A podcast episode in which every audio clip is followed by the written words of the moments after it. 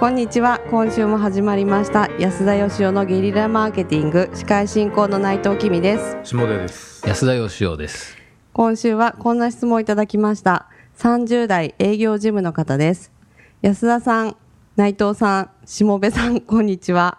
はじめまして最近この番組を知って今までの収録を3回くらい聞き直すのが最近の楽しみです私は事務職をしていて10人くらいの女性の課のトップにいるのですが最近指導の仕方に悩んでいます部下を注意する際、個人を呼び出して悟るように注意をするようにしています。その場で怒ってもあまり伝わらないと感じるからです。ただ、それでも伝わっていないと感じると、かっこもしくは機嫌が悪いと、その場で感情的になって怒ってしまいます。おそらく普段は優しいけど、切れると怖い上司だと思われているのでしょう。普段から怖い上司で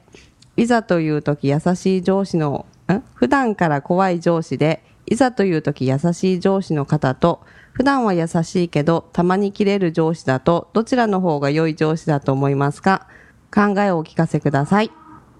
はい、じゃあ、し下部さんか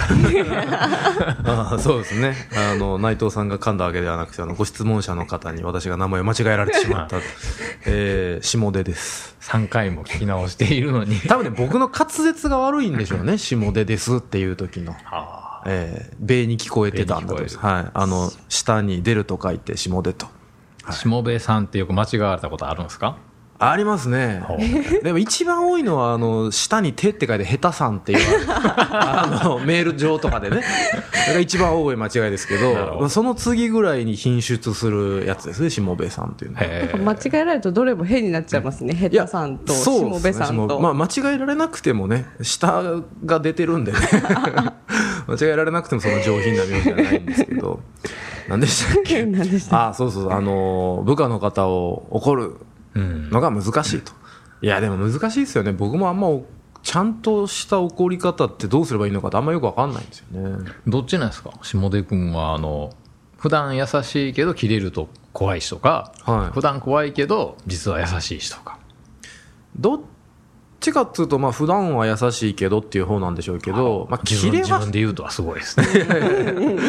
でも、キレはしないですけどね。おはい。なんか、あの、僕、だって、切れたらやばいじゃないですか。そんな信頼関係終わっちゃうので、ーおなんか切れそう、部下に切れそうになると、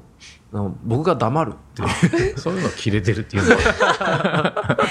の方ですね 違います、違います、違います。切れるにもね、いろんなあのレベルがありますからね。そうですねいつもって暴れるとかもあるしはいはいね。僕から見るとよく切れてるように見えますけどね。あの安田さんにはよく切れてますよ。あああ、僕にな んだ。はい。な安る田ほどさんには切れてます。下に切れることはないですね。 なるほどうんはでもどうなんですかどっちの方がいいって言われるとね。い。まあ、それはふ、いざという時優しい方がいいんじゃないですかう。んへなんか、優しいけど、突然切れるって相当怖いですよね。めっちゃ怖いですよね。ん一番あかんパターンやと思いますよ。うん。まあ、ね、これ、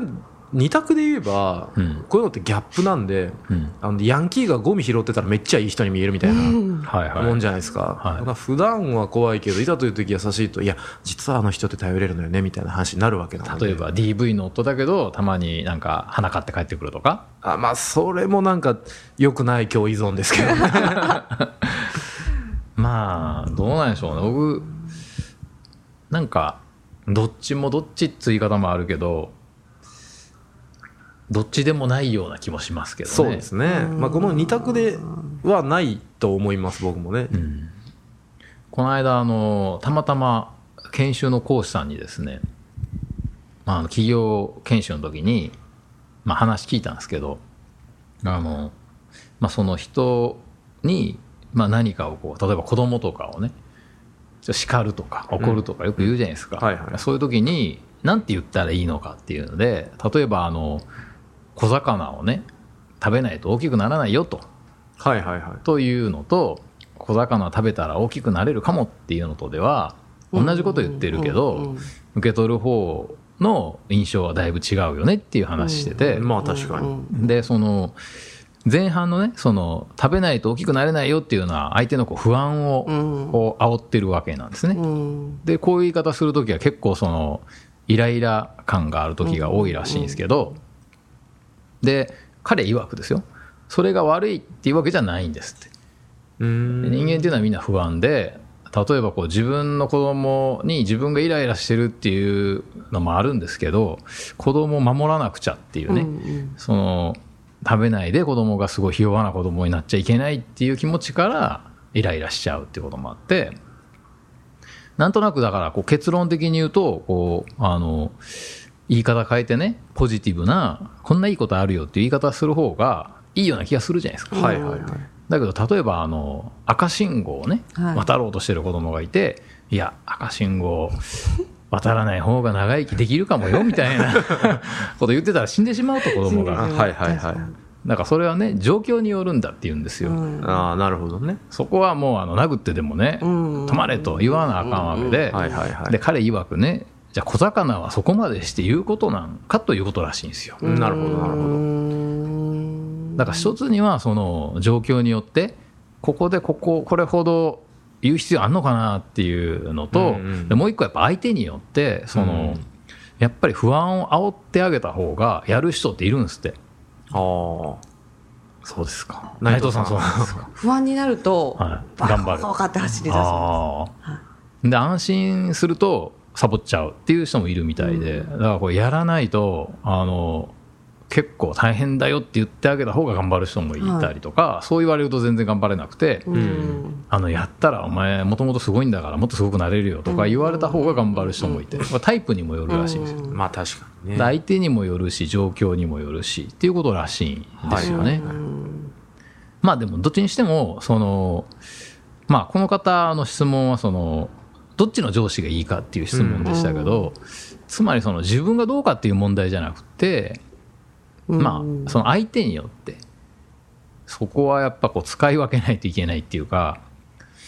うん、だから自分がどういう人なのかっていうのはとりあえずちょっと置いとかないといけないような気がうんなるほどしますけどね。 10名使い分けられますかこの方は部下が10名ほどいらっしゃるそうですが相手によってね、はうん、やっぱりその自分がその怒った時に、まあ、この方もねイライラしててっておっしゃってますけいど、はいはいまあ、イライラしてて怒るっていうのはあの自分の問題なんで相手のためにね、言ってるわけじゃないんでまあ人間なんでそういうことあると思いますけど、うんその部下に何かを、まあ、学んでほしいというところで言ったらそれが目的なんだったら、はいはいその部下が学びやすい言い方してあげないと上司としての責任を果たしたことにならないのかなっていううん気はしますけどね、確かにでもさっきのあの赤信号の話でいくとあのビジネスの世界にそんな命に関わるようなことってないような気がするんですよ、うんなるほどはい、だからそんなに怒んなくていいんじゃないのっていう気がしますけど、はい、だから状況的にはですよだから相手によってあのまあちょっと不安を軽く煽ってあげた方がやる子なのかそれがなんかポジティブに、うんうんなんだったらこんなすごいことあるよいいことあるよって言ってあげた方がいいのかっていう、はいはいそれを見極めないといけないんじゃないかなっていう気がしますけど、確かにねあのうちのはい女性社員いるじゃないですかはい制作のねはいはい、うんあーなんかこんないいことあるよとかおーもっとできるようになるかもよとか1ミリもやる気は起こらないですもんほうそんなこと別に望んでないですみたいなあもうできることで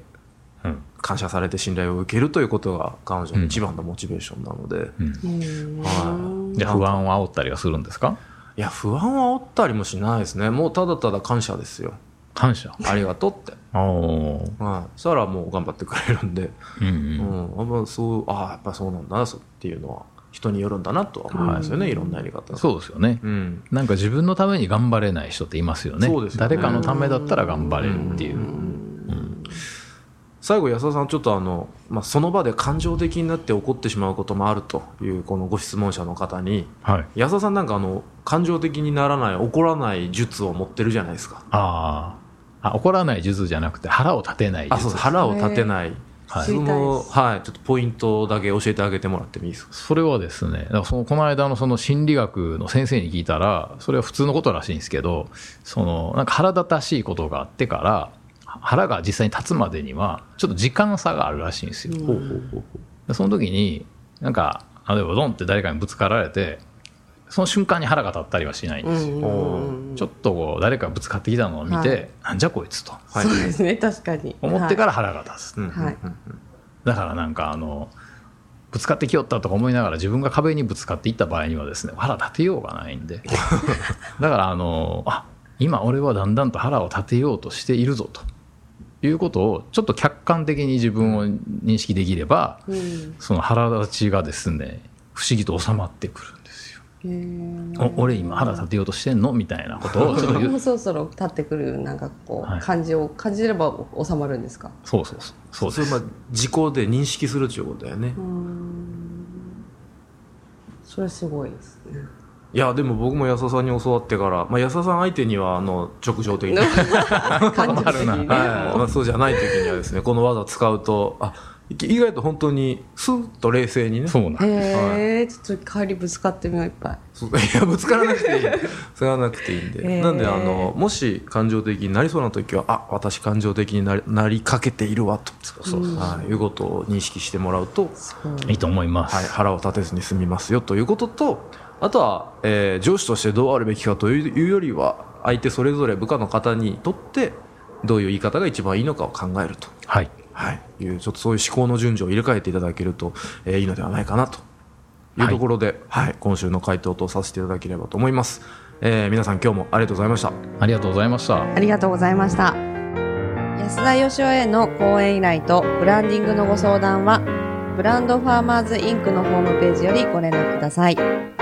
また、番組では、ポッドキャスト番組を作りたい方を募集しています。ご興味のある方は、podcastproduce.com よりお問い合わせください。よ